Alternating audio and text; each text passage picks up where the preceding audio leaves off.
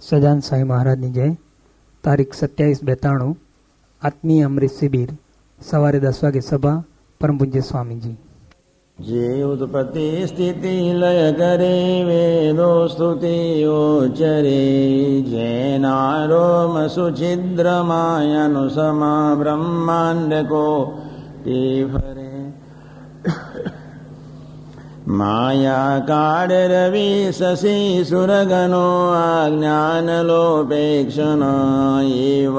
અક્ષરદામના અધિપતિ શ્રી સ્વામિનારાયણ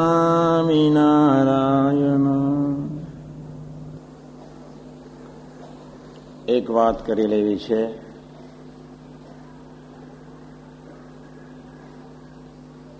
બીજી પાંચ સાત મિનિટ અશોકભાઈ અંગે થોડી ગોષ્ઠી કરી લઈશ. ઘણો સમય છે. સાંજના પાંચ વાગે સભા શરૂ થશે. સાડા પાંચે નહીં, પાંચ વાગે. પાંચથી સાડા છ, એક નાનકડી સેશન એમાં અમે ત્રણ લાભ આપીશું વીસ વીસ મિનિટ ફકીરભાઈ ચંદુભાઈ અમીન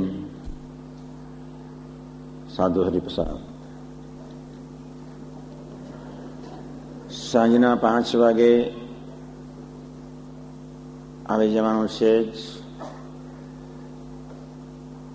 હું કદાચ બે, ત્રણ મિનિટ મોડો થઉં, પણ તમે તો આવી જજો.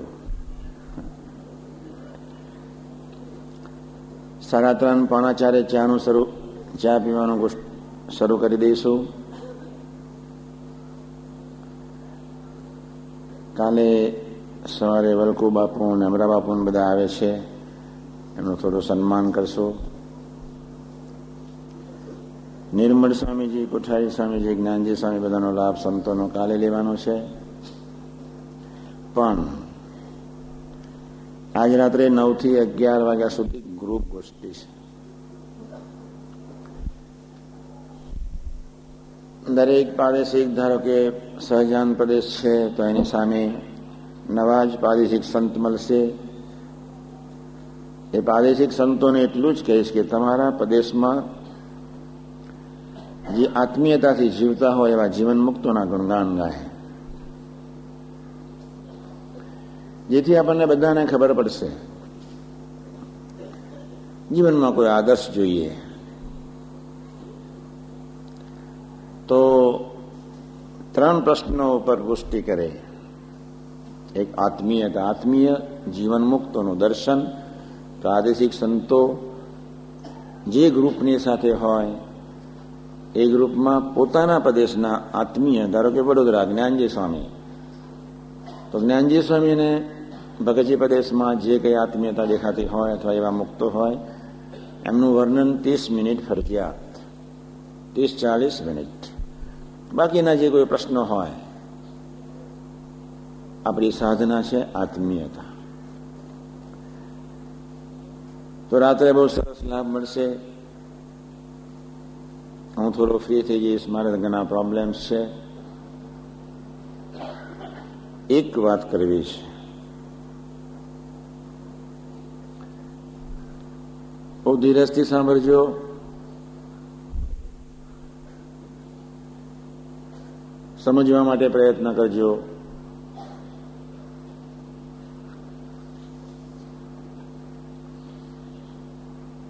બ્રહ્માંડની ઉત્પત્તિ જ્યારે ભગવાન એના સંકલ્પે અક્ષર બ્રહ્મ તરફ દ્રષ્ટિ રાખીને જ્યારે કરે છે ત્યારે, જીવ બિચારા માયાના પેટમાં સબડતા હોય છે.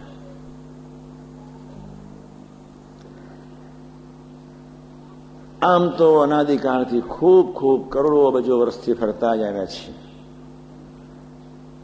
કેટલા દેહ બદલ્યા? એ અંગે વચનાથ પ્રથમનું એકવીસનું ઘરે જઈને વાંચી લેજો.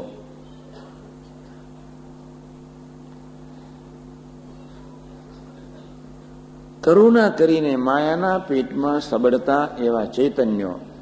એ હજારો વર્ષથી પડ્યા હોય પછી પ્રભુ કૃપા કરે. અક્ષરબ્રહ્મ તરફ નજર કરે. એ બ્રહ્માંડ પૂરતો એક બ્રહ્મનાદ પ્રગટાવે. એમાંથી ઓમકાર પ્રગટે. એ ઓમકારના અવાજને મૂળ પુરુષ ઝીલે અને મૂળ પુરુષ પ્રધાન પુરુષ દ્વારા અને વૈરાટ પુરુષ વૈરાટ પુરુષ દ્વારા એક પૃથ્વીનું સર્જન કરે છે.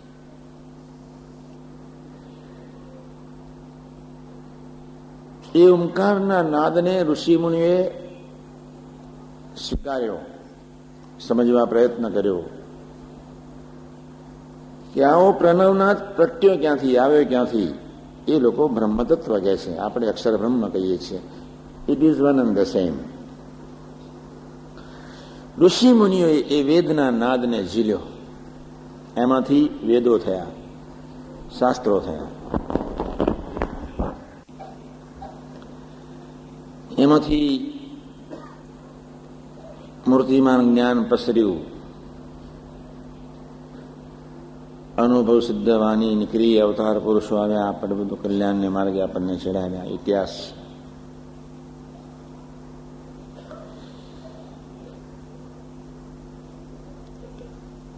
Aurobindo the best yogi of the world એમનો મેં લાઈફ વાંચેલું યોગમાં પરાકાષ્ઠે પહોંચેલી કોઈ વ્યક્તિ હોય મારી દ્રષ્ટિએ બહુ યોગીઓ થઈ ગયા મારી દ્રષ્ટિની વાત કરું છું પ્રથમ સ્થાન અરવિંદને આપું છું ઓમકારની જ્યારે ઝાંખી થઈ અને પ્રકાશની જ્યોતિનું જ્યારે દર્શન થયું ત્યારે બોતેર કલાક સુધી નિર્વિચાર અવસ્થામાં શૂન્ય મનસ્કે ખુરશી ઉપર બેસી જ રહ્યા એ બહાર ન નીકળી શક્યા, ન ખાધું, ન પીધું, ન જોયું, ખાલી અનુભવ્યું. બોતેર કલાક પછી, સાત દિવસ પછી પહેલો શબ્દ અરવિંદ એટલું જ બોલ્યા. આપને આપણી જાતને ભૂલી જતા નથી, એના જેવો કોઈ ધરતી પર પાપ નથી. વાત બહુ સાચી માનજો. અરવિંદો પહેલું વાક્ય બોલે છે કે આપને આપની જાતને ભૂલી શકતા નથી. ધરતી પર બહુ મોટું પાપ છે. પછી બીજું વાક્ય બોલે છે, એ પાપ તો કદાચ સમ્ય છે. પણ ભગવાન ને ભગવાનના સંબંધ દ્વારા આગળ જ્યારે આપણે પોતાની જાતને ભૂલતા નથી, એ અક્ષમ્ય છે. આ વાક્ય અરવિંદોનું છે. અક્ષરભ્રમનું ક્લિયર દર્શન નથી. ઓમકારના એ પ્રણવ નાદને પહોંચવા માટે, એ પરાવાણીના નાદને ઝીલવા માટે. જ્યારે એક ધારા યોગની પ્રક્રિયામાં જ્યારે ડૂબે છે, ત્યારથી ત્યારે એક જ્યોતિમાંથી જ્યારે પ્રણવનાદ સાંભળ્યો, ત્યારે એમના જ્ઞાન તંતુઓ એમની શક્તિ, એમની ઉડાન એ નાદને અને પ્રકાશની જ્યોતિને ઝીલવા માટે અસમર્થ બની ગયા.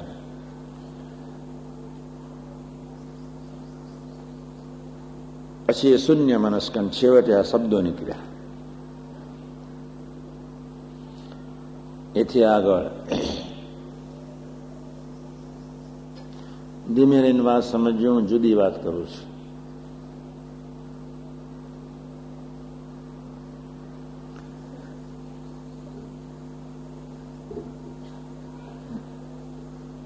કલ્પનાતીત અક્ષર બ્રહ્મ. કલ્પનાતીત ભગવાન સ્વામિનારાયણ. વડતાલથી જયારે ગઢડાની તરફ ભાર પ્રદેશમાં જયારે જાય છે જાય છે ત્યારે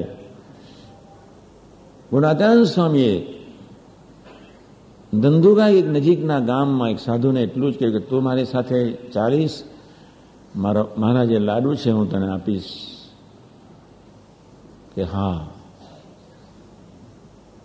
બહુ મોટો ઇતિહાસ છે, પણ પછી કહીશ. ભગવાન સ્વામિનારાયણ ઘોડા પર આમ જાય છે. ગુનાદાન સ્વામી સાકાર બ્રહ્મના અવતાર જેવા પુરુષ પાછલે પગે દોડતા દોડતા, પાછલે પગે દોડે આમ, આગળ નહીં. દોડતા જાય દર્શન કરતા જાય, દોડતા જાય દર્શન કરતા જાય. તમે કલ્પી શકશો એ બ્રહ્મ તત્વનો સેવક ભાવ કેવો હશે? એ દાસત્વ કેવો છે? એનું લય અવસ્થા કેવી છે? એ પ્રભુની સુપ્રીમ, સુપ્રીમસીનો કેવો ખ્યાલ હશે? કેવા એ ભક્તિથી તરબોળ હશે. આપણને કોઈ પ્રસંગ સાંભળીએ ને વિચારને પામો. પહેલું સ્તવન થયું નાઇન્ટીન એટી વનમાં એક્યાસીમાં ભગવાન સ્વામિનારાયણનું અદ્ભુત સ્તવન થયું.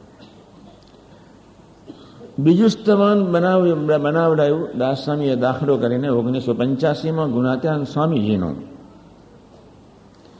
એ સ્તવનને તમે સમજી શક્યા નથી. એક્યાસીના સ્તવન જેવો રાગ ન મળ્યો એટલે તમને કંઈક થોડો કંટાળ આવ્યો છે બાકી એ સાકાર બ્રહ્મનું જે સ્તવન છે, એ સવારના પરમાં પૂજા વખતે જ્યારે એક બાજુ તમે ભજન કરો અને બીજી બાજુ એ સાંભળો ને, તમને નિર્વિકલ્પ સમાધિનો આનંદ આવે. પણ તમે સમજી શક્યા નથી. હું તે વખતે વિચારમાં હતો કે આ લોકોને રાગ હરિભક્તોને ફાયો નથી. બાકી જે અક્ષર બ્રહ્મનું જે વર્ણન, એ સ્તવનમાં એ કાર્યકર્તા જે લખનાર, શું નામ ભૂલી ગયો હું. એટલું બધું સરસ રીતે મૂક્યું છે. સાકાર બ્રહ્મનું જે દર્શન મને ખૂબ ગમે. જાણે સ્તવન સાંભળ્યા જ કરવું સાંભળ્યા જ કરવું એ દાસત્વ કેવું હશે? એટલું બધું સરસ રીતે મૂક્યું છે. સાકાર બ્રહ્મનું જે દર્શન મને ખૂબ ગમે. જાને સ્તવન સાંભળ્યા જ કરવું સાંભળ્યા જ કરવું એ દાસત્વ કેવું હશે?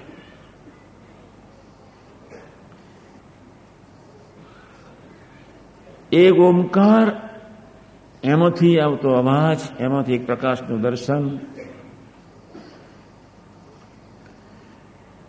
અરવિંદો બેર નહોતા કરી શક્યા. શંકરાચાર્ય જ્યારે ભગવાન કિશનના દર્શન કાશ્મીરની શ્રીનગરની ધરતી પર જ્યારે થયા ભગવાન શંકરાચાર્યને ભગવાન શ્રી કૃષ્ણના શ્રીનગરની ધરતી પર જ્યારે દર્શન થયા ત્યારે બોતેર કલાકે નાચ્યા છે. એ સુઈ શક્યા નહોતા. એ બોતેર કલાક સુધી એક ધારા પ્રભુ શંકરાચાર્ય નાસ્તા કોડન બેડ ધેર એન્જોયમેન્ટ એ આનંદને એ સમાવી શકતા નહોતા. અને છેવટે એટલું જ બોલ્યા, ભજ ગોવિંદમ ભજ ગોવિંદમ. કોણ જાણે કેમ માનવ જાતિ પર કોઈ અકૃપા હશે. શંકરાચાર્યને સાત દિવસમાં પ્રભુ આત્મા છોડીને વહ્યા ગયા અથવા પ્રભુ એમને લઈ લીધા. એ છેલ્લા સાત દિવસનું જે જ્ઞાન બહાર પડ્યું હોત, પણ એ જે કક્ષાએ બહાર પડવા જે છેલ્લો છેલ્લો અવાજ, છેલ્લો એ આનંદ, છેલ્લું દર્શન એમને લખ્યું છે થોડું. ઓરિજિનલ બ્રહ્મ તત્વ જેને લઈને અનંત બ્રહ્માંડ. એ બ્રહ્મ તત્વ જ્યારે ભગવાન સ્વામિનારાયણની આગળ એક ધારા જ્યારે આમ દર્શન પાછલે પગ્યા કલ્પના જ ના આવે. દુનિયાના કોઈ સાધકને કલ્પના ના આવે કે આ રીતે દર્શન હોઈ શકે. એ કેવું અસ્તિત્વ રહિતનું એ જીવન હશે અસ્તિત્વ રહિતની મૂર્તિ હશે. અનંત શક્તિ હોવા છતાંય અનંત જ્ઞાન હોવા છતાંય અનંત સુખ હોવા છતાંય અનંત અનંત સૌંદર્ય અને શાંતિ અને આનંદનો ધોધ હોવા છતાંય એ ભગવાન સ્વામિનારાયણની મૂર્તિમાં કેવા ડૂબી ગયા હશે અક્ષર બ્રહ્મ એટલે શું? વેદોએ જેને નીતિ નીતિ કહી દીધા યોગી મહારાજ એવા જ રાગ થઈને વર્ત્યા સમજો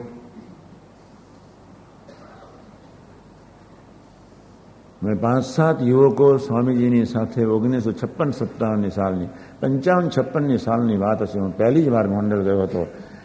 છપ્પન જ. સિદ્ધેશ્વરને બધા સાથે હતા ઈશ્વરચરણ મહાન સ્વામીજી, ડોક્ટર સ્વામીજી, બધા પાંચ છ યુવકો બેઠા હતા તરત જ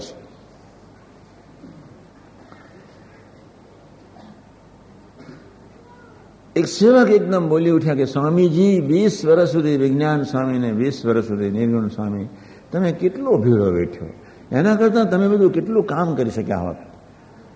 અમે ઇનડાયરેક્ટલી યોગી મહારાજને જાણપણું આપી રહ્યા હતા કે, વિજ્ઞાન સ્વામીનો વીસ વર્ષનો ભીડો બેઠો એના કરતાં તમારી તો બ્રહ્મ અદભુત શક્તિ, તમે ઘણું બધું કરી શક્યા હોત. ત્યારે યોગી મહારાજ એટલું જ બોલ્યા, કેવું એ ભવ્ય સ્વરૂપ? બેસીને વિચાર કરજો હું જુદી વાત કરું છું. આ પ્રસંગ કહું છું, વાત હું જુદી કરું હમણાં ત્યારે યોગીજી મહારાજ એટલું જ બોલ્યા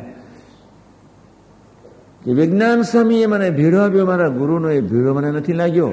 વાત નહીં કરતા મોડું આપ મોડા પર હાથ મૂકી દીધો હતો. અને તરત જ યોગી મહારાજ એટલું બોલ્યા કે વિજ્ઞાન સ્વામીએ મારા ગુરુ શાસ્ત્રીજી મહારાજના દર્શન તો કરાયા ને એના યોગમાં તો મૂક્યા એ ઋણ હું ચૂકવી શકીશ નહીં કલ્પનાથી જ એના ઉપર હું બે હજાર પાન લખું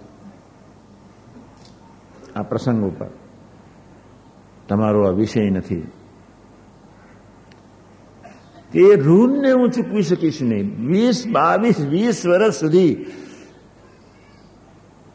એક ગધેડા પછી ગધેડાનો ઉપયોગ ન કરે, એના કરતા કરુણ હાલતનો યોગીમાંનો ઉપયોગ વિજ્ઞાન સામે કર્યો, સમાજ એના દેહનો ઉપયોગ કર્યો. અને છતાં એને કાંઈ યાદ ના આવ્યો. અનંત પ્રકારની કસની, અનંત. છતાં એને કાંઈ યાદ ના આવ્યો. કસની અને કસની ન લાગી. કોઈ ઊંડે ઊંડે ઓરાભાવ બીને પ્રગટ્યો. એક જ આનંદ હૈયામાં હતો વિજ્ઞાન સ્વામીએ શાસ્ત્રીમાંનો યોગ કરાવી આપ્યો ને એ મહિમામાં જવું છે હવે મૂળ વાત પર આવું છું દરેક અમરીશો આપણે બધા જે ભેગા થયા છે તે ત્રણ પ્રકારના ભાવથી જીવે છે તન્મથી તમને એક ભાવ તો ચોટી જવાનો છે જેમને હું તમને સમજાવું છું એક બુદ્ધિ પ્રધાન અમરીશો છે.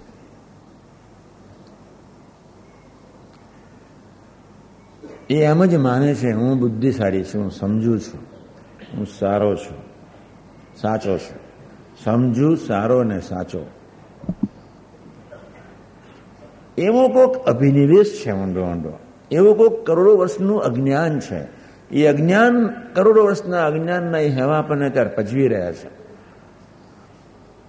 હું એમ નથી કહેતો કે તમે આજેના જે કાઢી નાખો. હું સાચો, સારો અને સમજુ. આ ત્રણ નાલાયક શબ્દને લઈને બીજા તરફ આપણી વૃત્તિ જાય છે.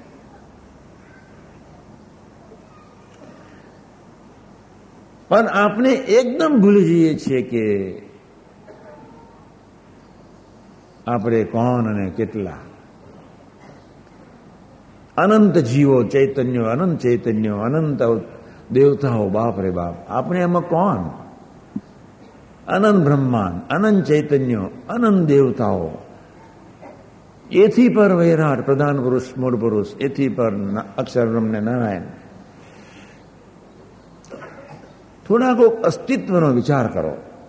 એક, સાથોસાથ સાકાર બ્રહ્મ સમા એવા યોગી મહારાજ અથવા ગુણાતીત કેવી રીતે નારાયણની આગળ વર્ત્યા, એનો વિચાર કરો. તમે કોણ? તમારું અસ્તિત્વ કેટલું? તમે થોડા મહિમામાં ડૂબતા જાઓ. જો બુદ્ધિ એક્ઝિબિશનમાં પડી ગઈ, બુદ્ધિનું બીજું લક્ષણ છે પ્રદર્શન. બુદ્ધિ પ્રદર્શન સિવાય કશું જ કરતી નથી. મને કંઈક સારી સૂઝ આવી હોય મેં બે ચાર પ્રસંગો કંઈક કંઈકથી સાંભળી લીધા હોય. અને હું કંઈક જીવવા માટે પ્રયત્ન કરતો હોઉં. એટલામાં તો એના બાપના વાળાની કથા તો મારા શિષ્યો સાથે એટલી બધી કરી નાખું. એ શિષ્યોને એમ થઈ જાય કે હા, એક જ આ વ્યક્તિ સમજે છે, બસ અનુપમ જ પોતે એમ તદસ્તી તાર કરે, તાર ખબર પડે કે હું ક્યાં છું. સદગુરુઓને પણ બોલવામાં વિવેક હોતો નથી. સદગુરુ જો પોતાના શિષ્યો, પોતાના સેવકો માં જો સ્વ પોતા તરફ જો સારબ ઊભી ઊભા કરી શકતા હોય, તો એને બી એક પાપ લાગે છે. ભક્તિ એ જ સાચો સદગુરુ છે જે એના શિષ્યોમાં ભક્તિ પ્રગટાવે. સ્વસારપ નહીં, તમને આ વાત નહીં સમજાય. એની બહુ ચિંતા કરશો નહીં. ઊંઘ આવેલી વાત છે. પણ છતાંય આટલું તો એક વાત તમે માનજો કે અક્ષર ભ્રમર આંખ થઈને વર્તે તો હું કઈ વાળીનો મૂળો બસ મારો બાપ અદભુત ખાનદાન કે મારા આનંદ દોસ્ત તરફ એને નજર ન કરી. મારા બાપની અનંત શક્તિ સાંજે સમજાવવાનો છું. ખમીર. આજના શુભ મંગલકારી દિવસે બુદ્ધિ પ્રધાન અમરીશો એટલી પ્રાર્થના કરે કે મહારાજ, એવું અમને બળબુદ્ધિને શક્તિ આપજો. અમારી આત્મીયતામાં મારી બુદ્ધિ નડે નહીં. ભયંકર નડે. તમારા વિકાસમાં, તમારે આગળ વધવામાં તમારી બુદ્ધિ ખૂબ નડે. દરરોજ પ્રાર્થના કરજો, સાહેબ, જેવી પોઝિટિવ બુદ્ધિ થાય. મને સાહેબ એટલે ખૂબ ગમે. બહુ નેચરલ જીવન, બહુ no dual policy no dual આંતર બાહ્ય એક જ. હું જસભાઈ સાહેબની વાત કરું છું. વડોદરાની કોઈ હાઈસ્કૂલના સાહેબની વાત નથી કરતો.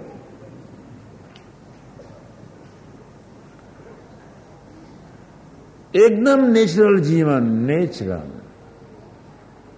એનું દાસત્વના હલનચલનમાં ટપકે.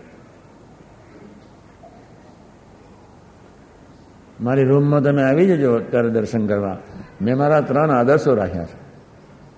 નીકળજો ને અહીંથી આમ ત્યાં પેલી બાજુ નીકળી જવાશે અત્યારે નહીં મારે સુઈ જવાનું છે.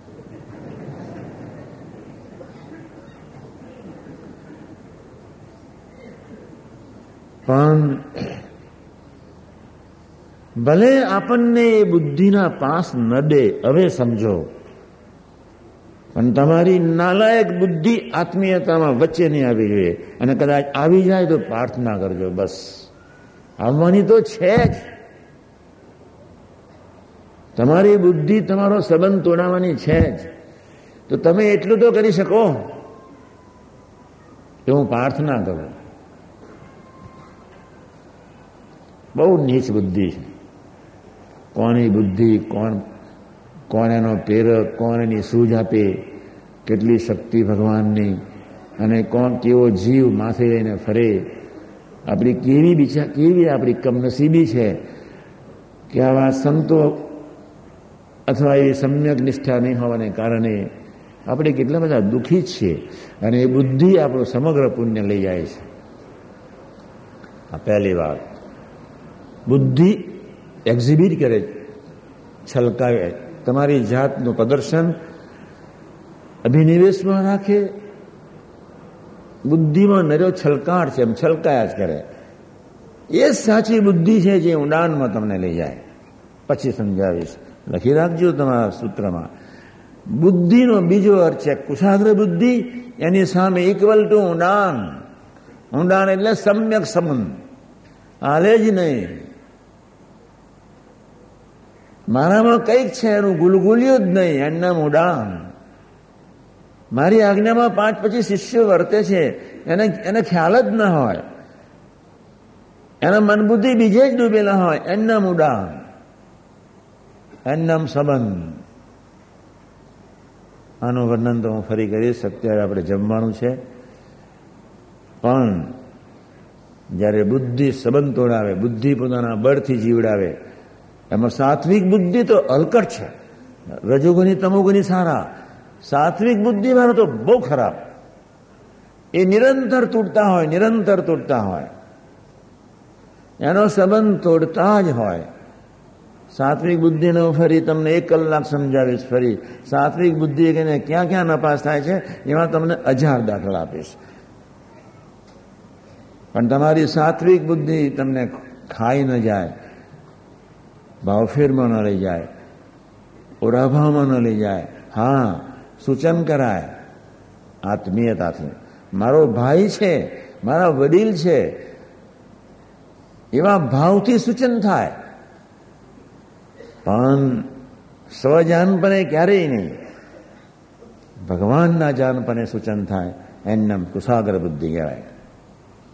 સાત્વિક બુદ્ધિવાળો સ્વજાનપણે સૂચન કર્યા કરે.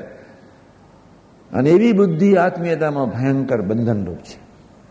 દરરોજ પ્રાર્થના કરજો આવા ગરીબ ભાવમાં આપણને પ્રભુ લઈ જાય. અને તમે પ્રાર્થના નહીં કરો તો તમારા હૈયામાંથી કામ કામનો દોષ કોટી કલ્પે નહીં ટળે. કોટી કલ્પે. દરેક વ્યક્તિનો જે આજે બર્નિંગ પ્રોબ્લેમ છે. મારે મારા આત્મામાંથી કામનાની વૃત્તિનો પ્રલય કરવો, બહુ સહેલો માર્ગ છે. બહુ સહેલો એટલે બહુ સહેલો. મને બી ખબર છે કે હું કોઈ માની પેટે જન્મ્યો છું. મને બી ખબર છે કે સ્ત્રી અનિવાર્ય છે. અવકાશમાંથી કોઈ પેદા થતો નથી. છતાં આપણી નાલાયક વૃત્તિ સ્ત્રીયામાંથી પંચ વિષયમાં જ ડૂબેલી હોય છે. કોઈ કમનસીબ છે. કોઈક ભયંકર જ્ઞાનથી આપણે જીવી રહ્યા છીએ કોઈક સ્વસારપમાં જીવી રહ્યા છે.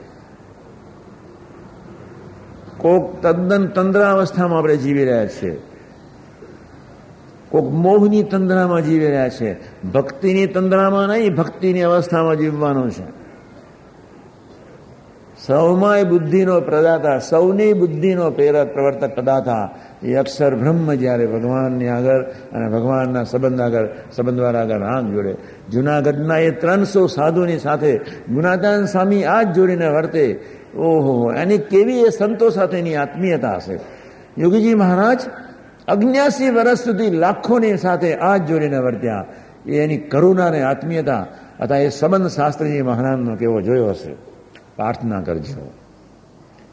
બુદ્ધિ આપણો સંબંધ ન તોડાવી જાય. બુદ્ધિ આપણી આત્મીયતામાં બાધારૂપ ન બને. આપણે પુણ્યને જમા કરતા રહેવું છે. નાઇન્ટી ફાઈવ ફોર્થ મે ત્યાં સુધી? હું એમ નથી કહેતો કે તમારી બુદ્ધિના ભાવ હમણાં જ બંધ થઈ જશે. એવું નથી.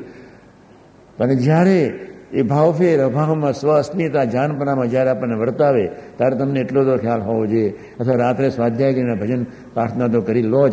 એ મહારાજ, આજે દિવસ દરમિયાન આવી કોઈક ભૂલો થઈ ગઈ છે. પછી એ બુદ્ધિ, એ બુદ્ધિને કુશાગ્ર બુદ્ધિ બનાવી એવો સરસ બુદ્ધિયોગ આપીને હે અર્જુન જે દિવસે હું બુદ્ધિયોગ આપીશ તે દિવસે તને હું હું હું કંઈક છું એ તને સમજ પડશે કંઈક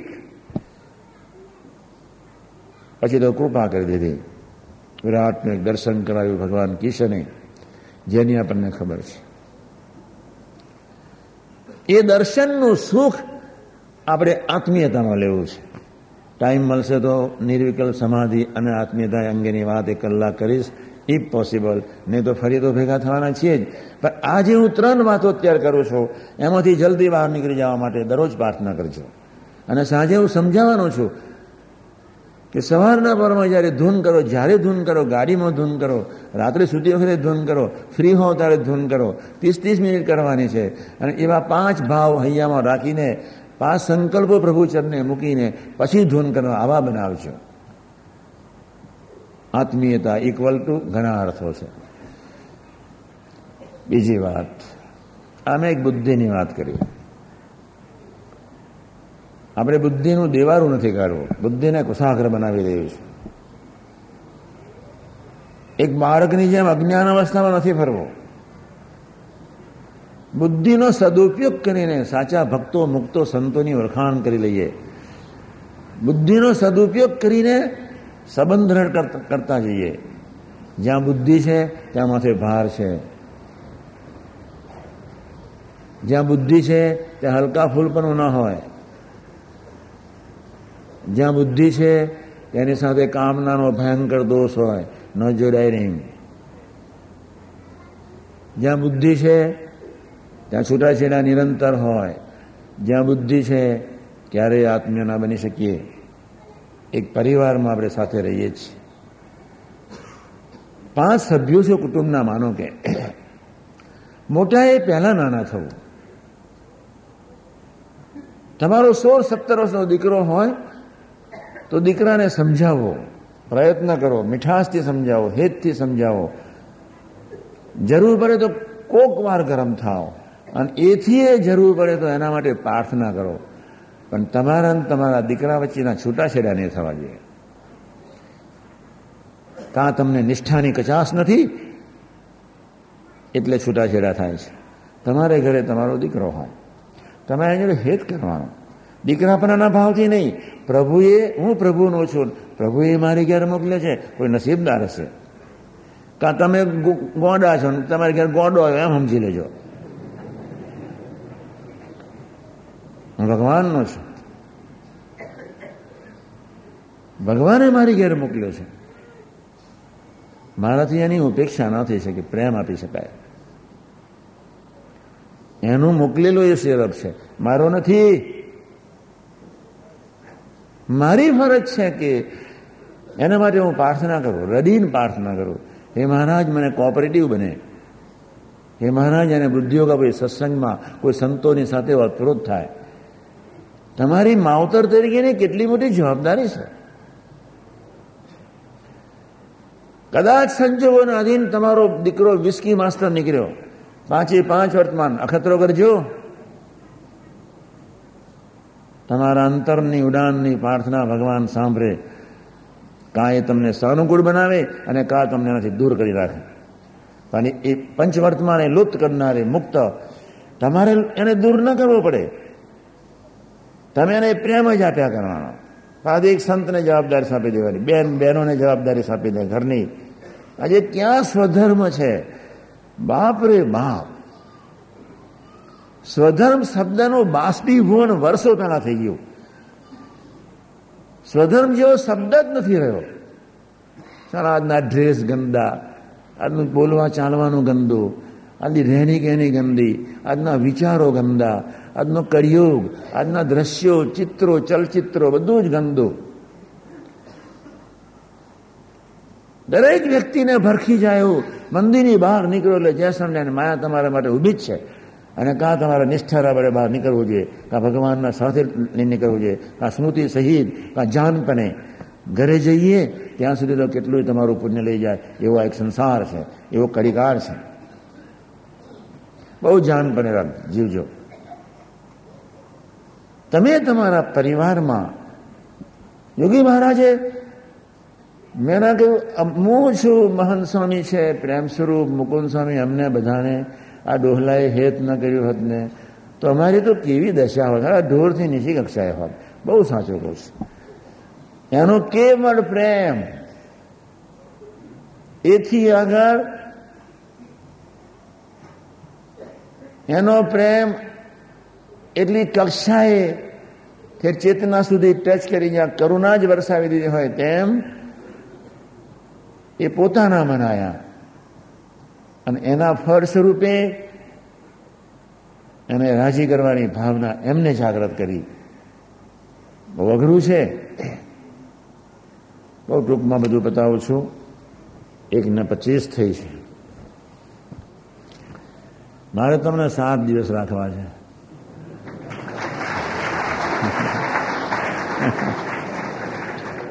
ખોટી તાલીઓ પાડો છો. મારા બેટા અડધા પૂછ્યા વગર જતા રહેવાના છો. અડધા જતા રહો અડધા જતા રહો. અડધા તો આવ્યા નથી અડધા જતા રહો. પાછા એને બીજા ફરી પાછો તમને લાભ મળે એના માટે ફરી બે ત્રણ દિવસ રાખીશું. ઘણા પ્રકારના બીજી વાત તો પહેલું અક્ષર પુરુષોત્તમ મહારાજ ભગવત સ્વરૂપ અને ભગવદી અદ્ભુત પ્રાપ્તિ હે મહારાજ રાગ બનાવજો બસ આજે હું પ્રથમના સોરનો પેરેગ્રાફ સમજાવવાનો છું અનિવાર્ય છે એટલે સાંજના સમજાવીશ બુદ્ધિથી આપણું પુણ્ય ખતમ ન થાય આત્મીયતા આડે ના આવે, અથવા સંબંધ ન તોડે. બીજી વાત, આપણે સાધક છીએ. યાદ રાખજો હવે. સાધકમાં એક પ્રકારની ઉદાસીનતા આવે જ જ જ. ઇન્ફિનાઇટ હું સાધક છું. આત્મા બે પ્રકારના ભાવોથી સંમલિત છે. એક છે ગંદા ભાવ અને બીજા છે અક્ષર બ્રહ્મની પ્રચંડ શક્તિ આત્મા બે પ્રકારના ભાવમાં બોડાયેલો છે દેહભાવ દેહાભિમાન આત્મા સૂક્ષ્મ શરીરથી ખરડાયેલો છે। અંદર છે અક્ષર બ્રહ્મ પ્રચંડ શક્તિ, પવિત્રતા, નિર્દોષતા, અનંતાનંદ. તો જ્યારે તમે જેમ જેમ રાજી કરવાની ભાવના તમારી સત્પુરુષો સાથે નિવતી જાય, ત્યારે હૈયાના વિવિધ પ્રકારના થરો નીકળે. ઉદાસીનતા દેખાય, બેચેની દેખાય, ગંદા વિચારો દેખાય, ગંદા સપનો દેખાય. આમ નિરૂપાય અવસ્થા. કાંઈ થઈ શકે એમ છો નહીં. એવી એક તદ્દન ટોચ કક્ષા નેગેટિવ સાઈડે ટોચ કક્ષાએ તમને લઈ જાય. કાંઈ ન થઈ શકે, કાંઈ નહીં થઈ શકે, બસ. એક બુદ્ધિથી સમય બગાડીએ છીએ, અતિરેકતાથી. સમજો શબ્દ, લખજો. એક અતિરેકતાથી સંબંધ સંબંધ બગાડીએ છીએ. સમય, સંબંધ અને સમય બગાડીએ છીએ. બીજું, ઉદાસીનતાથી સમય અને સંબંધ બગાડીએ છીએ. બંને ચીજ નકામે છે. તમારા જીવનમાં અનુભવ થવાનો જ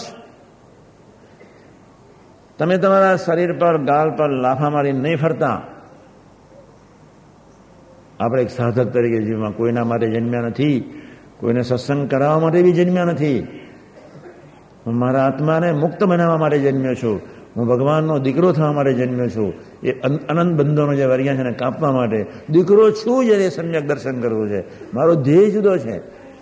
તો જ્યારે સૂક્ષ્મ શરીર પર જ્યારે ભગવાન દ્રષ્ટિ કરતા હોય ત્યારે એ ગંદકી જ્યારે પરપોટા સ્વરૂપે વાઇબ્રેશન સ્વરૂપે વાઇબ્રેશન્સ એન્ડ આભા સ્વરૂપે અને વિચાર વિકલ્પ સ્વરૂપે અને એ રજોગુણ તમોગુણના સત્વગુણના ભાવ સ્વરૂપે જ્યારે બહાર નીકળતી હોય, ત્યારે ઉદાસીનતા આવે, બેચેની આવે, ગમગીનતા આવે. સેવા કરવાનું મન ન થાય, ભજન કરવાનું મન ન થાય, કોઈના દર્શન કરવાનું મન ન થાય, કોઈને મળવાનું મન ન થાય. અનંત પ્રકારની ગમગીની એ પ્રત્યેક સાધકના અહીંયાના વિશે ત્યારે મૂળ વાત પર આવશે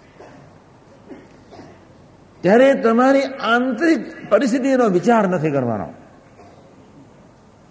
એનું કામ તે વખતે કેવા મારા બાપ, કેવી મારી મા, બસ. બહુ સમર્થ છે, બહુ સમર્થ છે. અનંત બ્રહ્માંડોને આવરી લેતી માયાને એક સોપારી જેટલા પ્રદેશને અક્ષર બ્રહ્મ લીન કરે એની પ્રચંડ શક્તિ કલ્પનાતીત છે. એ માયા આપણને પજવી શકે નહીં, માયા આપણને હેરાન કરી શકે નહીં. પણ એ જે ભાવો છે, રાશિ, તામસી અને સાત્વિકીના, ગયા જન્મના જે સંસ્કારો, કરોડો જન્મના, એનાથી આપણે અલગ પડી જવાનું છે. એ છે પ્રથમનું સોળનું વતનાથ ઉદાસીનતામાં સમય ન બગડે. અને હું રોડેલી જ છું. હવે મારે હું અનાથ જ છું. મારે કોઈ માથે ધની જ નથી. હું મરી જ ગયેલો છું. હવે શું થશે? મારે બહુ દેવું થઈ ગયું છે. અનંત દેવ થઈ ગયું છે. ક્યારે વર્ષે આવા વિચારોમાં સાધકો ઘણી વખત સપડાય છે. ત્યારે એને વિચાર કરવાનો છે, મારા બાપની ખાનદાનીને ખમીર ક્યારે ઉદાસ ન થાય? ક્યારેય ન થાય ને? એને હૈયાની ખબર જ છે, ઉદાસ જ ન થાય. એનો ખમીર ક્યારે કાઢી નાખશે ખબર નહીં પડે. ગુનાદાન સ્વામી માનવદરથી પોરબંદર તરફના રસ્તે, કુતિયાના તરફના રસ્તે જતા હતા. આ વાત યાદ, રાખજો તમારી. નાનકડી ઘોડી પર બેઠા હતા, છેલ્લા દિવસો હતા. છેલ્લા દિવસો. બસો ચારસો ના સંઘ સાથે જતા હતા. દૂર ઉભેરેલી એક વેશ્યાની આંખમાં આંસુ દર દર પડતા હતા. દૂર ઊભી રહેલી વેશ્યાની આંખમાંથી. એટલે બધા બે ચાર અક્ષરડાયા માણસોએ ચીસો પાડી. આમ જતી રહે કમજાત. એને ધકેલવા માટે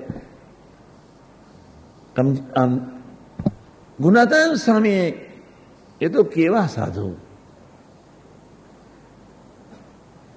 એક નાનકડા પચાસ બાય પચાસના સ્ક્વેરનું એ મંદિર એમાં બે ત્રણ અબાન એની પર વાંદરું ફરે. પણ ગુનાતાન એને ખબર જ નહીં છ મહિના સુધી. કે ઉપર વાંદરું છે. એની એકાવધાની કેવી હશે? આ વાત સાંભળજો. નિર્દોષ બુદ્ધિથી સાંભળજો. એટલે ગુનાતાન સ્વામીની નજર પેલા આંસુ તરફ પડી. એના દિલ તરફ ઠરી. એના ફેસ તરફ નહીં. સાધુ આંસુ ન લૂછે તો શું લૂછે ઘણાને તો એમ સંકલ્પ થઈ ગયો છે જોન સ્વામી પેલી વેશ્યા તરફ જોયો છે. સ્વામી કોઈના તરફ જોતા નથી, સ્વામી દિલ તરફ જોયો છે. બાકી આંખ બંધ કરીને ભજન જ કરે છે. એના દિલ તરફ જુએ છે, દિલ. રડતી જાય ને પુકાર કરતી જાય, સ્વામી કરુણા વરસાવજે એમ. તેદાર તો સૌરાષ્ટ્રની ભાષા વરસાવજો, ન નીકળે. વરસાવજે. હું તારી છું હા. સ્વામી કોઈ દિવસ ન ઊભા રહે સ્વધર્મનું એ મૂર્તિમાન સ્વરૂપ. વર્તાલના આચાર્ય મહારાજને ગુનાદાન સિંહે કહી દીધેલું કે તારા, તારી રથ, તારા ઘોડાગાડીમાં, તારી બગીમાં, હે રઘુવીરજી, જો બાર વર્ષની દીકરી જો તારી ઘોડાગાડીમાં, બગીમાં હશે આચંદી કલ્યાણ નહીં થાય. મારે તારે સંબંધ નહીં રહે. વડતાલની ધરતી પર પગ નહીં મૂકીશ. એવા કડક સ્વામી પણ એ વેશ્યા તરફ જુએ ને અંતર જુએ તો અક્તડાયા ઘણા હતા સાથે. પોતાને કામ નડતો એટલે સ્વામીમાં કામ લગાડી દે. એટલે સ્વામી એના આંસુ જુએ પછી સ્વામી નથી નથી ઉભું રહ્યા જેવું સ્વામી કે ઝાડ નીચે બેસો. છેલ્લા દિવસોમાં બહુ ગરમ સ્વામી હતા. સંતોએ કહ્યું, સ્વામીજી, અહીં બેસવા, અહીં ઝાડ સરસ છે, બેસો. પેલી ભક્ત છે, દર્શન કરવા દો. એને વેશ્યા નહીં કહો. એ ભક્ત છે. એનો આત્મા સંબંધિત થયો છે. એને મને સ્વીકાર્યો છે એના આત્માએ. એને અંતરથી પ્રાર્થના કરી છે. આંસુ નથી. એ પશ્ચાતાપના પૂરમાં એના આત્માને પવિત્ર બનાવી રહી છે. અને સંબંધ દ્રઢ કરી રહી છે. અને ત્રીસ મિનિટ બેઠા વેશ્યા દૂર બિચારી ઊભી જ રહી. ભગવાન ભક્તના છે. તારે એક સાધુએ ગુનાદાન સાહેબને પૂછ્યું, સ્વામીજી, હવે તો તાપ સૂર્ય માથે આવતો જાય છે, જમવાનું મોડું થાય છે. સ્વામીજી એટલું જ બોલ્યા એ દીકરીના આંસુએ મને ઠંડક આપી દીધી. એમ કરી એ દીકરીના આંસુએ મને ઠંડક આપી દીધી. ચાલો હવે. એ બિચારી સુખી થશે ને? તરત જ ગુનાદાસાની પાછળ ઘોડાની ઘોડીની પાછળ જ. એકદમ આમ, જેને કોઈ ડાપણનું દર્શન કરતો એકદમ બોલી ઉઠ્યા. આ સ્વામી કેવી બધી મોટી મોટી વાતો કરે છે? એમ તો કે કલ્યાણ થતા હશે. એ બુદ્ધિનો ડોર કેવો હશે? એ બ્રહ્મતત્વને શું ઓળખ્યા કહેવાય? એ ચેતનાને એક કક્ષાએ શુદ્ધ કરી દીધો. આજે આત્મા એકાંતિક ધર્મના માર્ગે છે. એ જ આત્મા, આજે એ જ. નામ નહીં લઉં. અબજો જન્મના એ સંસ્કારને એને ફેરવતા કેટલી વાર લાગે? એટલે બીજો મુદ્દો તમે એટલો યાદ રાખજો, સમજજો.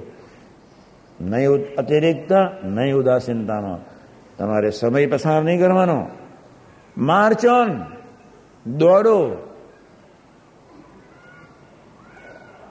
દોડવાનું. જે સેવા પ્રાદેશિક સંતો તરફથી આવે, વડીલો તરફથી આવે, દોડો જ. ભજન કરીએ, સેવા કરીએ. આપણી તો યુવા સમાજના ઉત્થાન માટેની કેટલી મોટી પ્રક્રિયા છે. કેટલું મોટું કામ છે. યોગ્ય શતાબ્દી આવી એટલે બધા સંતોને મેં જુદા જુદા પ્રદેશમાં મોકલ્યા. આજે પ્રગટ. મને ખબર છે પ્રગટની કોઈ કેપેસિટી નથી. મને ખબર છે જોગીની કોઈ કેપેસિટી નથી. મને ખબર છે. બધા સંતોની કેપેસિટી નથી. મને ખબર છે. તમે અખ્તદયા નહીં થતા.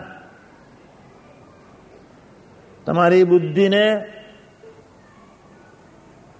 કોઈ ગંદી ગટરમાં નાખી આવજો. આમ તો મારી બેટી ગંદી છે જ. મને ખબર છે.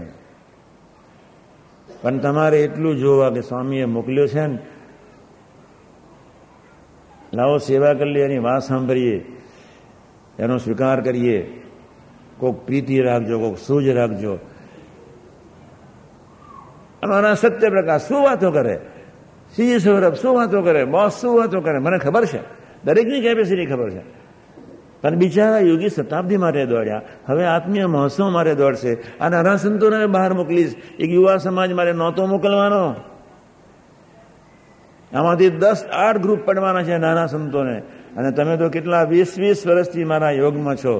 અને તે વખતે તમે તમારી બુદ્ધિ એક બાળકની જેમ સંતોને સાચવતા. તમારામાં બુદ્ધિ હોય, વધારે પડતી હોય, એક મા જેવું હેત કરીને આનંદ કરાવો.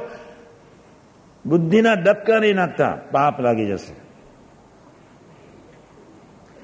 ચાર દિવાલની વચ્ચે રહે છે. આ કઈ ગોળ આ કંઈક ખેલ નથી ખાવાના લાડવાના, ઘારી. એક ચાર દિવાલ વચ્ચે સંતો રહેતા હોય, બહેનો રહેતી હોય. તમારે થોડો હૈયાનો ગુણ રાખવો. કંઈક સમજવા પ્રયત્ન કરજો. ઘણા તો સ્ટેટમેન્ટ આપે. તમે મને કહો, એ સાધુની સાથે તમને કથા વાર્તા કરે એવો બીજા સાધુને બી રાખીશ. પણ જે સાધુને તમારા પ્રદેશમાં મોકલ્યો છે, એને સ્વીકારવા માટે તમારા બુદ્ધિના નાલાયક દોરને, તમારી અસ્મિતાને, તમારા જાનપનાને, તમે કંઈક છો, તમારી અહીં પીસી વાગી ગઈ તો આમ જ થઈ જશે તો? સંતોનો સ્વીકાર નહીં થાય ને તો કામાદિક દોષ ને ટળે. ધ્યાન રાખજો તમે. બહુ ગાંઠ પણ નહીં કાઢવાના. અલ્પ સંબંધવાળાનો સ્વીકાર કરવાના છે તો ભેખ લીધો છે. ચાર દિવાલની વચ્ચે રહે છે કે તાગડ દિનના નથી. બહુ વાતો કરવાની હતી, પછી કરીશ. ઉદાસીનતા, ત્રીજી વાત. પહેલું અતિરિક્તમાં જવું નથી. બીજું, ઉદાસીનતામાં પડીને પડ્યા નથી રહેવું. ઉદાસીનતા અને અતિરેકતા આત્મીયતામાં સંબંધ બનવામાં ભયંકર ખાતર પાડી જશે. પંચાણું ક્યાં જતી રહેશે ખબર નહીં પડે.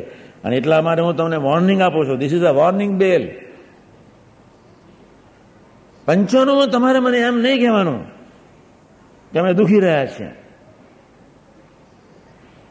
નહીં ઉદાસીનતામાં, નહીં અતિરેકતામાં. ત્રીજું સંસારિક વાવાઝોડું. આવે જ. સંસાર એટલે શું?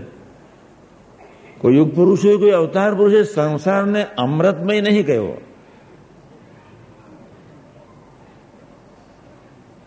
ભગવાન સ્વામિનારાયણ કહ્યું માયા દુઃખરૂપ બી છે, પણ માયાને સુખરૂપ બનાવતા આવડવો જોઈએ. પણ માયા એ માયા જ કહેવાય. સંસારમાં વાવાઝોડું હોય જ. પર્વતભાઈને આવ્યું ગોરધનભાઈને આવ્યો મસ્ત માણસ ગોરધનભાઈ, મસ્ત. પાંચમું, જોગતા હતા ને લક્ષ્ય થઈ ગયો, હાથમાં ડાયરી લીધી લખવા બેઠા. પેલાને માલ આપી દીધો, દુકાન હતી, માલ આપી દીધો, પછી લખતા બેઠા. એને ઉધાર છે. પેલા એ પૂછ્યું, શું લખો છો? બસ એક જ શબ્દ છે, હસ્તે સ્વામિનારાયણ. એ અનન્ય આશરો કેવો છે તમે કદાચ કોઈ બિચારા અમરીશની સેવા કરી તો હજાર વખત જાન પણ રહેશે તમે કયા પ્રકારની આત્મીયતાની વાતો કરો છો? ધ્યાન રાખજો. તમારું છે, પ્રભુનું છે. અને કોઈ અમરીશને પ્રભુએ ના આપ્યું હોય, તો એને તમે મદદરૂપ થાઓ તમે એને તમે એની સેવા કરો, તમે એની સાથે ભાઈચારો. આ જર્મન વાળાએ, ઈસ્ટ વાળાએ, વેસ્ટ વાળાએ ઈસ્ટને આખું લિફ્ટ આપી દીધી. એ બી ભાતૃભાવમાં સમજ્યા છે. કોઈ ફળ નથી, તો બી. ઈસ્ટ જર્મનીના તદ્દન કંગાલિયત અવસ્થાનું એ જર્મન. અને ક્યાં? યુએસએનું રમણીય સ્વર્ગ જેવું જર્મન. એક બાજુ ઝુંપડપટ્ટી, બીજી બાજુ સ્વર્ગ. અને છતાંય જર્મનના, વેસ્ટ જર્મનના માણસોએ ઈસ્ટ જર્મને જે લિફ્ટ આપી દીધી, કયો સંબંધ ત્યાં? દેશભક્તિ. આપણે પરાભક્તિ કરવા માટે આવ્યા છીએ આપણે એટલા અરસપરસ ખોવાઈ છીએ. કોઈ અમરીશ બિચારો દુખ્યો હોય, આપણે એવી પાંચ જણાએ ભેગા મળી એની સાથે પ્રીતિ કરીએ. એનો દુઃખનો ભાર ન રહે. એમને આત્મીયતા તો તું તારી ઘેર ને હું મારી ઘેર. એમ કે સત્સંગનો વિકાસ ન થાય. મારા બેટા ટાઈમે ભેગા થયા છો. તમારા પ્રદેશમાં પાંચ પાંચ જણના ગ્રુપ પાડી દો. અથવા પાંચ જણા એક રૂચિવાળા ભેગા થાવ સાથે દોડો. ન ગરીબ ગરીબાઈ ન નડે સમૃદ્ધિ ન નડે બુદ્ધિ ન નડે શક્તિ ન નડે સમજણ ન નડે માન્યતા આત્મીયતા પ્રગટશે સાથે દોડો પ્રભુના છે મારા છે સૌ સૌના બ્રહ્માંડમાં તમે રહો તમને હજુ ભજનની ખબર નથી તમને હજુ આત્મીયતાની ખબર નથી હવે કે ઘેર જઈને થોડું વાગોડજો કોઈ થોડો સમય કાઢજો આ એક દિવસનું કામ નથી ત્રીસ ત્રીસ મિનિટ માટે તમારે ભજન સવારના પરમાં થોડા વહેલા ઉઠી જજો. કોઈક મિલકત મેળવવા માટે કેટલો દાખલો કરીએ? મારા સોખડા ગામમાં એક મોતિકા તિકમ મોતીભાઈ તિકમભાઈ હતા. રાત્રે પૈસા ગણે કેમ? દિવસોના દિવસો રાત્રિના રાત્રિ. એના ઊંઘ જ ના આવે બારમાં જ બંધ કરી દે અગિયાર વાગ્યા પછી. સવારના ચાર વાગ્યા સુધી. આજે ગણે તો ફરી ગણે. મહિનામાં સાત વાર ગણે. એને ઊંઘ જ નહોતી આવતી. એ એક ના એક પૈસા ગણ્યા કરે. સાચી વાત કરું છું કોઈ ઉંદરો જ નહીં લઈ ગયો હોય એમ કેટલા વધ્યા? આટલા વધારવા જોઈએ. આ વર્ષે આટલા વધવા જોઈએ. મારા બેટા વધ્યા નહીં. પછી એનો દાખલો કરે. પછી એને મારે જે સમય ચાલે. અઘરું છે. એક સર્વિસ પર જવા માટે લંડન અમેરિકા કેનેડા બોમ્બે વાળા માણસો સવારના પણ વહેલા જઈને ગાડીઓ પકડે છે. મને એક સેવક મને ધીમે રીંગ કે, સ્વામીજી ટાઈમ જ મળતો નહીં ભજન કરવાનો. બહુ સારું. મેં કોકની આગળ વાત કરજે. હું હાથમાં આવી ગયો.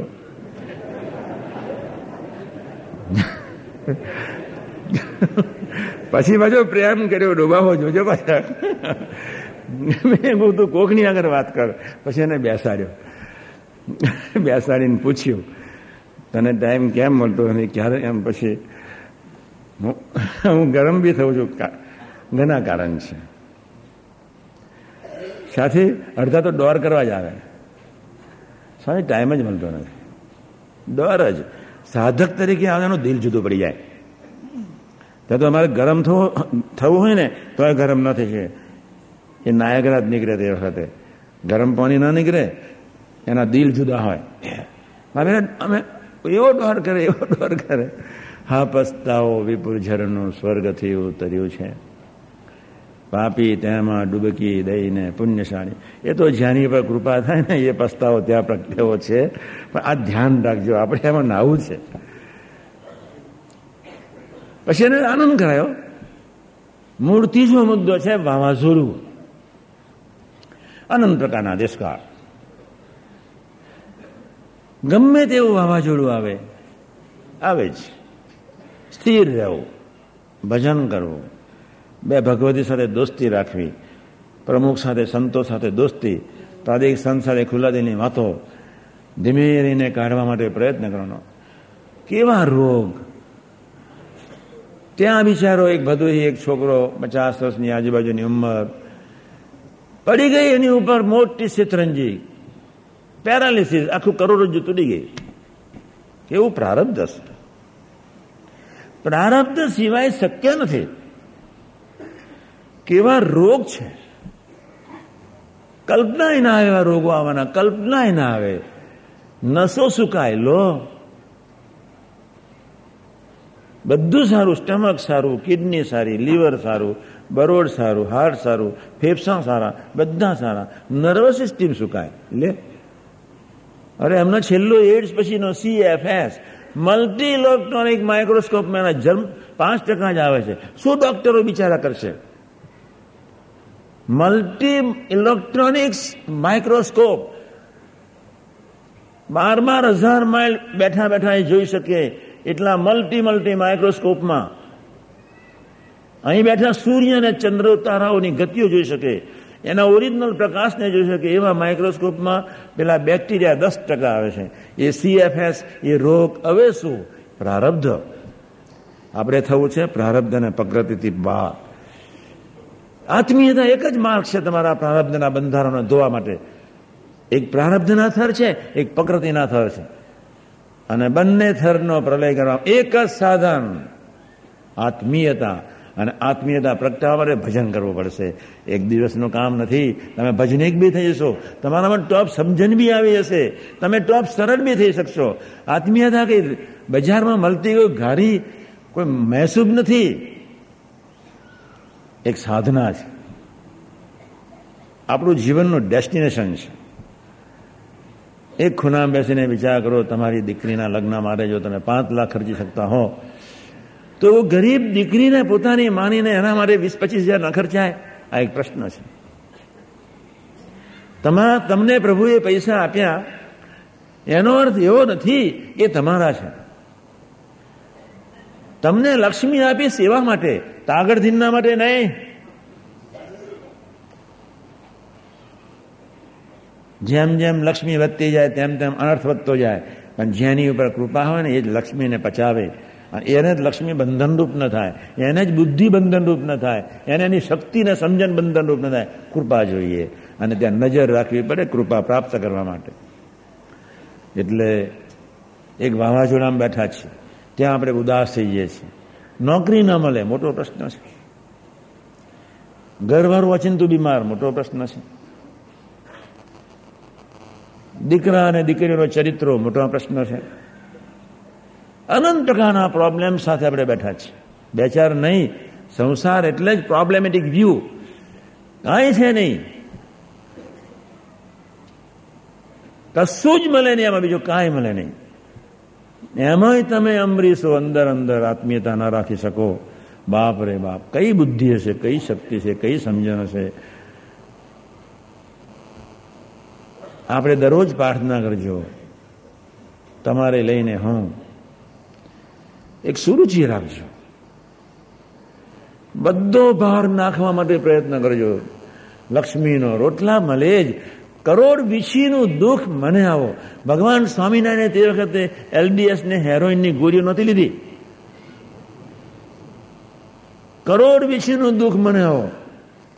મારા હરિભક્તને નહીં. એ પ્રેમનું ભવ્ય સ્વરૂપ કેવું હશે? એ કરુણાની મંગલકારી મૂર્તિ કેવી છે? એના હૈયામાં કેવી કરુણા વહેતી હશે કે જ્યાં શબ્દ સરી પડ્યા? લઈ બીજે હોય તો. કરોડ વિશેનું દુઃખ, એક કોઈ શાસ્ત્રમાં હોય તો લઈ આવો. ગુલામ થઈ જાઓ. કરોડ વિશેનું દુઃખ મને આવો. કોઈ જગ્યાએ મને આવો. કોઈ સિદ્ધ પુરુષે આશીર્વાદ આપી દે, જાઓ, ટળી જશે, ટળી જાય, નો પ્રોબ્લેમ પણ તારા દુઃખને હું લઈશ. મને આવો. મારા હરિભક્તને નહીં. એ કેવી અદ્વિતીય પ્રીતિ અને કરુણા. તમારા તરફની એની પ્રીતિ અને તમારા તરફની એની કરુણા અદ્ભુત છે. એને માનવાની છે. જેમ જેમ આત્મીય થઈને વર્તીશું આત્મીય સમાજમાં દેશકાળ ઓટોમેટિક. બાકી તમે બે વસ્તુ રાખશો, ભગવાન તમારો ધની નહીં થાય. પંચવર્તમાને જો પંચવર્તમાનનો લોપ હશે અને પ્રથમ સોળ અને અઢાર પ્રમાણેનું જીવન નહીં હોય. એટલે ફલાનું ને ઢીકનું એટલે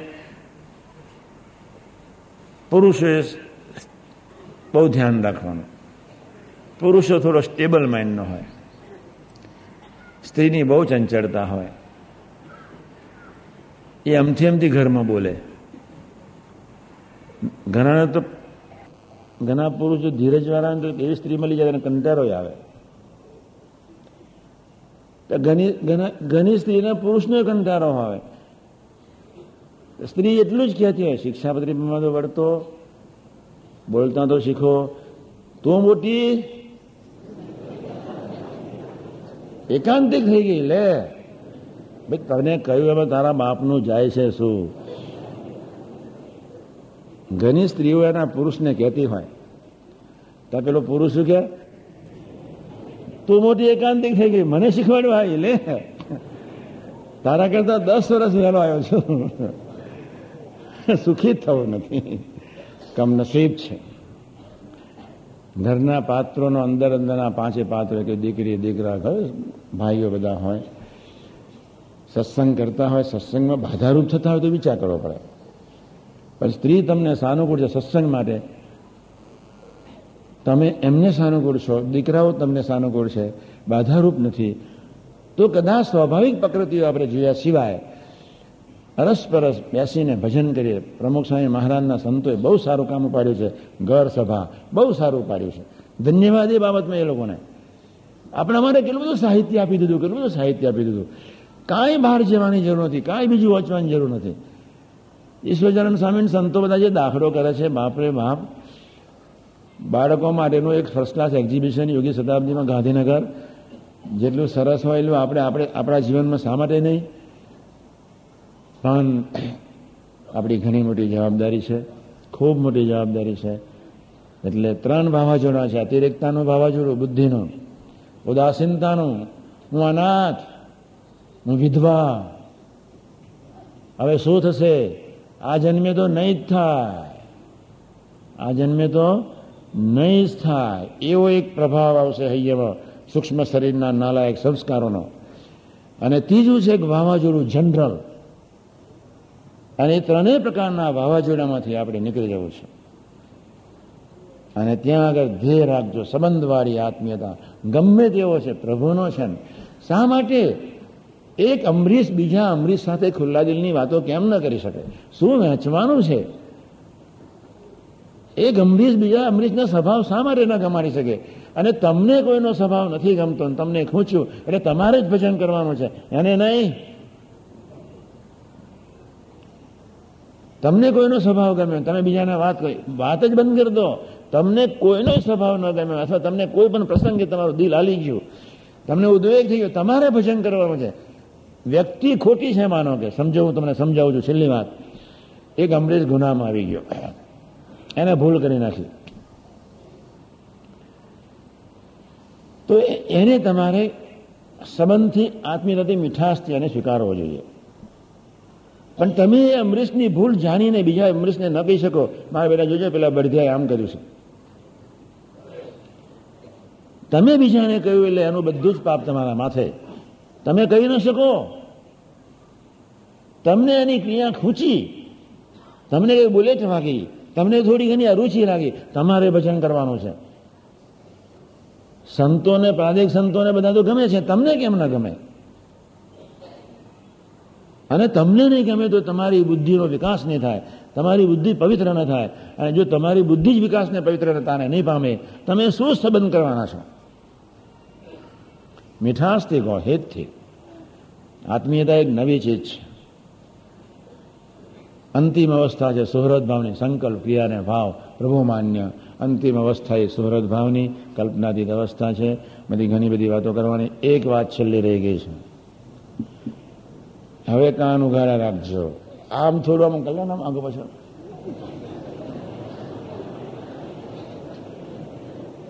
મારી ક્યારે છકડાઈ જાય એટલે હું અમથમ થામ કરવા. આમ ફરી આમ આમ આ તો એક્સરસાઇઝ એક એક્સરસાઇઝ છે આમથી આમ ને આમ ને મને એક્સરસાઇઝ પેલા અમારા રાજકોટથી બિચારા સેવકો મને શીખવાડવા આવેલા મને કે સ્વામી ક્યારની તકલીફ છે ફ્રેશ કરી દઈએ પછી મેં એ કરણ મેં કરી એટલે આ એક્સરસાઇઝ છે આમથી આમ થવાનો શું વાંધો છે મૂળ વાત છેલ્લી આજે અશોકનો પ્રાગટ્ય દિન છે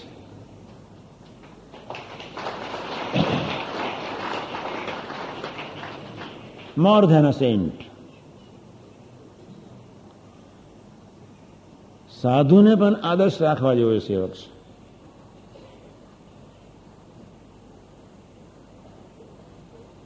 ગ્રહસ્થ છે. શુદ્ધ જીવન જીવે છે. તમે ગ્રહસ્થો છો. અમરીશોએ બહુ વિચાર કરવાનો છે. આજે તો બહુ કથા નથી કરતો. ફરી આવશો ત્યારે મારો કાઢવાનો છું. હજુ તો શરૂઆત જ કરી છે. હજુ બે ચાર લેશન બાકી છે. અશોક અખંડ ઠંડી અવસ્થા અખંડ. તમે આક્રોશ ભર્યા અવાજથી બોલો, પણ એ તમને ધીમે ને જવાબ નેચરલ અવસ્થાથી જવાબ કંટાળા વગર જવાબ. નેચરલ અવસ્થા સમજી લેજો, સહજ અવસ્થા. કંટાળો ના આવે કે આ કેમ ગરમ થાય છે. સહેજે સહેજે કેવી સ્થિતિ હશે ને કેવો એ સંબંધ છે અને કેવો એનો આત્મા પુલકિત હશે. આજે આનું વર્ણન કરું તો એક કલાક જોઈએ. છતાં બે ચાર મિનિટમાં પૂરું કરું છું.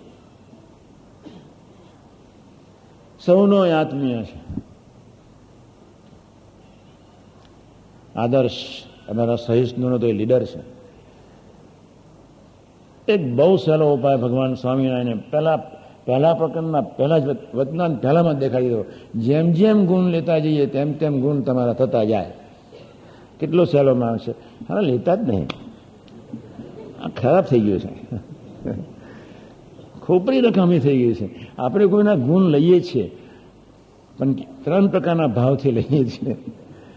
એક વિવેક ખાતર હાસ મેં ગુણ વાગોડ્યા બીજું એક વિવેક. બીજું સ્વસારપના પોષણ માટે. ત્રીજું એ ગુણ એક ધારો સ્થિર નથી. જે વ્યક્તિનો ગુણ તમે લીધો, તમે કોઈ મુક્તનો ગુણ લીધો એક એક વખત તમને ભેગો થઈને તમને ગુણ આવી ગયો. એ જ મુક્તે ફરી ચરિત્ર કહ્યું અને તે વખતે તમને એનો એ ગુણ કાયમ રહે અને એ ચરિત્રનો ગમે એને નામ ગુણ લીધો કહેવાય. સમજ પડે છે લાડવા નહીં ખાવાના? દિલ્હી બહુ દૂર છે. છતાંય નજીક છે. એ સાંજે સમજાવીશ. ચિંતા કરવાની જરૂર નથી. થોડુંક થોડા ખટકો રાખવાનો જરૂર છે, થોડો જ. તો એની નેચરલ અવસ્થા છે, સહજ અવસ્થામાં એ રહે છે, સહજ અવસ્થા. કોઈ ભાવભેદ નહીં, કોઈ અભાવ નહીં, કોઈ અરુચિ નહીં, કોઈ મારું નહીં, કોઈ તારું નહીં, કોઈ માથાકૂટ નહીં, કોઈ દુનિયા નહીં. બધી જ ક્રિયા કરે અને બધું જ ભૂલી જાય અંદર વેરી મોમેન્ટ કેવી અવસ્થા છે. હજારોની સાથે રહેવા છતાં બધું જાણે, બધાને ઓળખે, છતાંય બધું ભૂલી જાય અને છતાંય તમારી સાથે મીઠાશથી કામ કરે.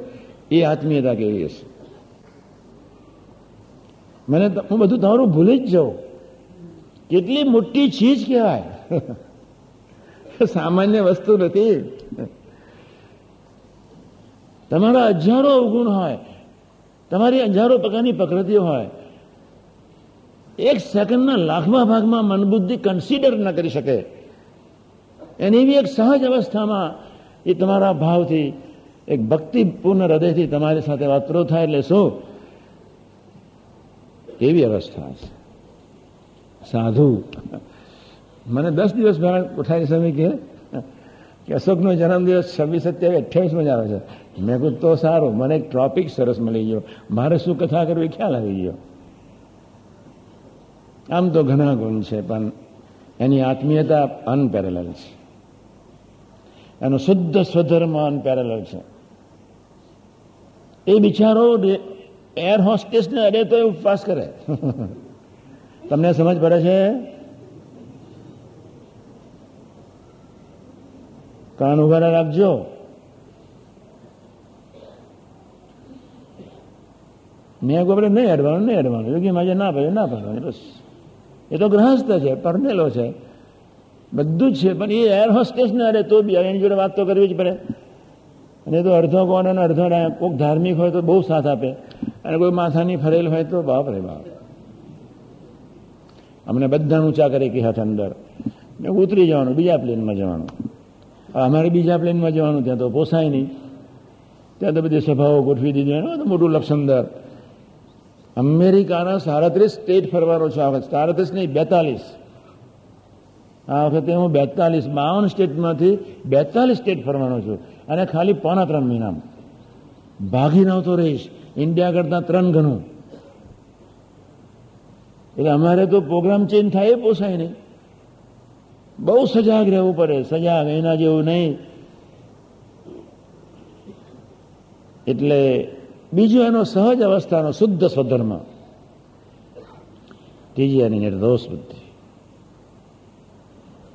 બધી વાતો ક્યાં કરવી, કોઈ વખત સમજાવીશ. પણ એની જોડે બેસવા જેવો સેવક કહેવાય. એનો સમાગમ કરવા જેવો કહેવાય. ક્યારેય સપનામાં કિંચિત મનુષ્યભાવ નહીં બહુ અઘરી ચીજ છે. બહુ અઘરી એટલે બહુ અઘરી. મને કેવું હોય ને તો બહુ મીઠાશથી ધીમે રહીને, આમ કરીએ તો જાનપણું ના આપે. હું ચોવીસ કલાક ગોડું કાઢતો હોય, મારી તો ભાષા કેવી હોય? ખેડા ડિસ્ટ્રિક્ટની પણ હું એને આદર્શ માનું, હા. એટલું ઠરેલ સ્વભાવે કામ કરે. આજે સવારે જ પૂજન કર્યું અને હું ઉઠ્યો ને તે વખતે. મેં કહું હવે પ્રથમ તેવી સિદ્ધ થાય. અંતિમ અવસ્થાની રચના છે, પ્રથમ ત્રેવીસ ને ચોવીસ. સવારે કાગળ લખ્યો આપ્યો વાંચ્યો, પૂજન કર્યું. તો આવા આદર્શોને આપણે મુકુંદ મહારાજ શ્રદ્ધાનું સ્વરૂપ, આજે ઘણા મુક્તોનો જન્મદિવસ. આટલું પાકવું જેનું જેટલું સારું એટલું લઈએ. એની સરળતા, એની માથાકૂટ નહીં natural life most natural life most natural હૈયામાં જેવું વર્તું હોય ને, હૈયામાં જેટલી સ્થિતિ હોય, એટલું જ તમારી સાથે બોલે. કાંઈ લોબી માથાકૂટ પડે નહીં. આપણે કંઈક વિચાર કરીને બોલીએ. આપણે કંઈ એઝમ્પશનથી બોલીએ. આપણે કોઈ ધારણાથી બોલીએ. આપણે કંઈક સત્ય શોધીને કંઈક બોલીએ વિચારોથી. આ નેચરલ જીવન જીવે. એનો બુદ્ધિનું અંગ નથી, વિશ્વાસનું અંગ છે. આ માર્ગમાં વિશ્વાસો જેટલો ખાટે, એટલો બુદ્ધિવાળો ના ખાટે. ધ્યાન રાખજો. ખરેખર ના ખાટે અને કાં બુદ્ધિવાળાએ વિશ્વાસના માર્ગે જવું પડે. નો ઓલ્ટરનેટિવ બુદ્ધિ બધા માણસોએ વિશ્વાસના માર્ગે જવું પડે જ. તમારો બાપો છે મન બુદ્ધિથી પરનો એટલે.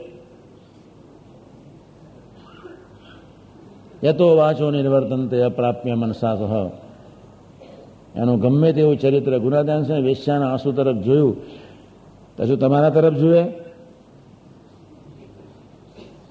લોખંડના ટુકડા જેવા સાથે સાથે ફરતા મારા બેટા ઓગરે નહીં પછી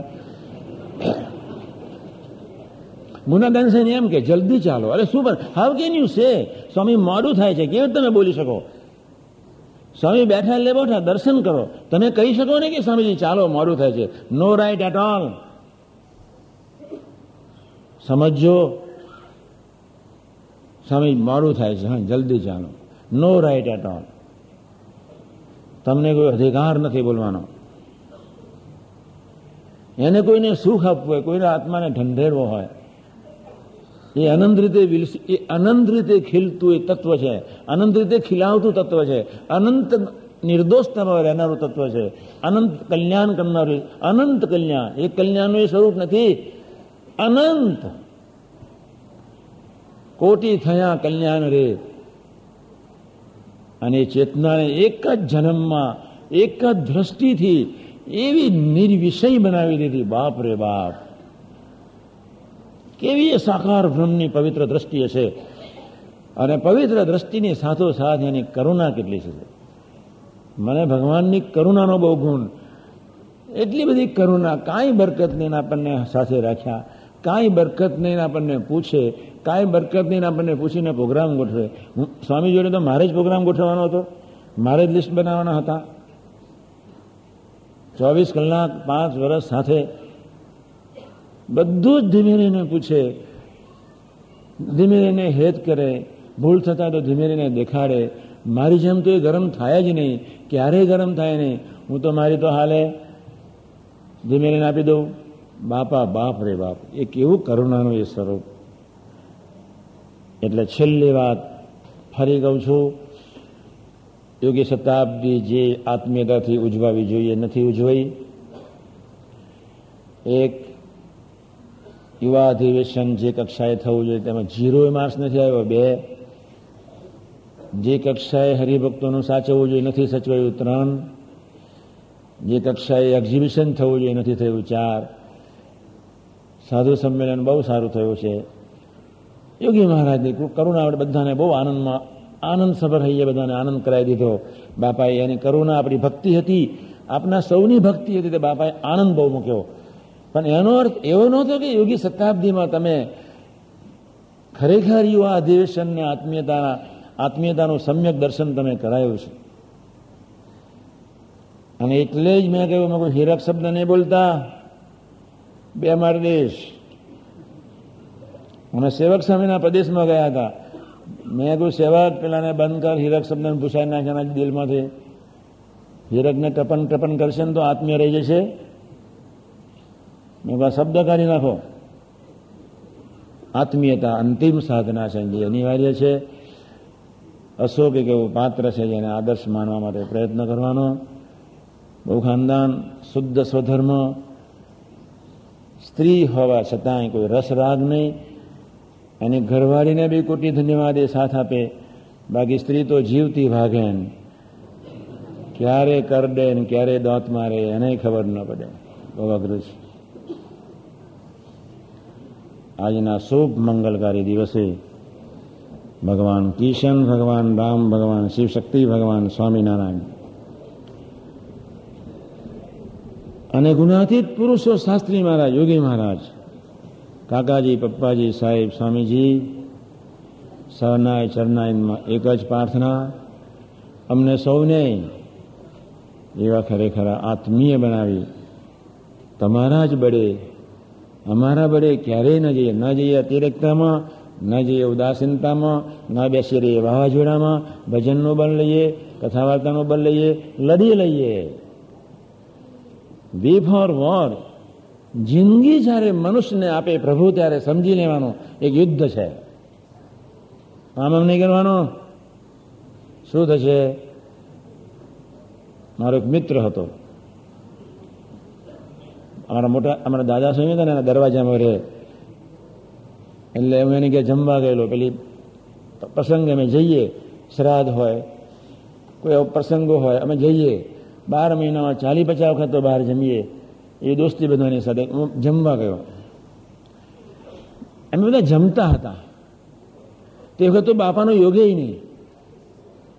અમે જમી રહ્યા પેલો ઉદાસ થઈને ખૂનામ બેઠેલો તારે જમવું નહીં તું ક્યાં ગયો હતો એની જ્યારે જમ્યા અમે આનંદ કરતા હતા મારા મને કોઈ અંગે થઈ ગયો છે ઉદાસ થઈને બેઠેલો ત્યાં પેલો મારો બીજો મિત્ર કે એને આવું થયું છે ઊભો રહે કાંઈ વાંધો નહીં બેસી રામ આવું છું નીચે ગયો એની માને કહ્યું સાડી આપો ને જૈન પહેરાઈ નીકળી કાળી આપજો પછી જે ખખડાયો? અમારું સો જણનું ગ્રુપ હતું. અમારા બધા મિત્રો ઘણા હતા. કોઈ હસે નહીં તો પરાને હસાવતા હતા. હવે તો હસવું જ જોઈએ ને. કેવી શુદ્ધ સરોવર સનાતન દિવ્ય સમાજ. તો આજે તમે આવ્યા. બહુ સારું થયું. નથી આવ્યા એને જે ને તો ઘેર જઈને કહી આવજો પૈસા. ઘેર જઈને. તમે સૌને આત્મીય મહોત્સવ ઉજવવા માટેનો ઉમંગ. મહારાજ નિરંતર અખંડિત રાખે એ જ પ્રાર્થના સહજાન સ્વામી મહારાજ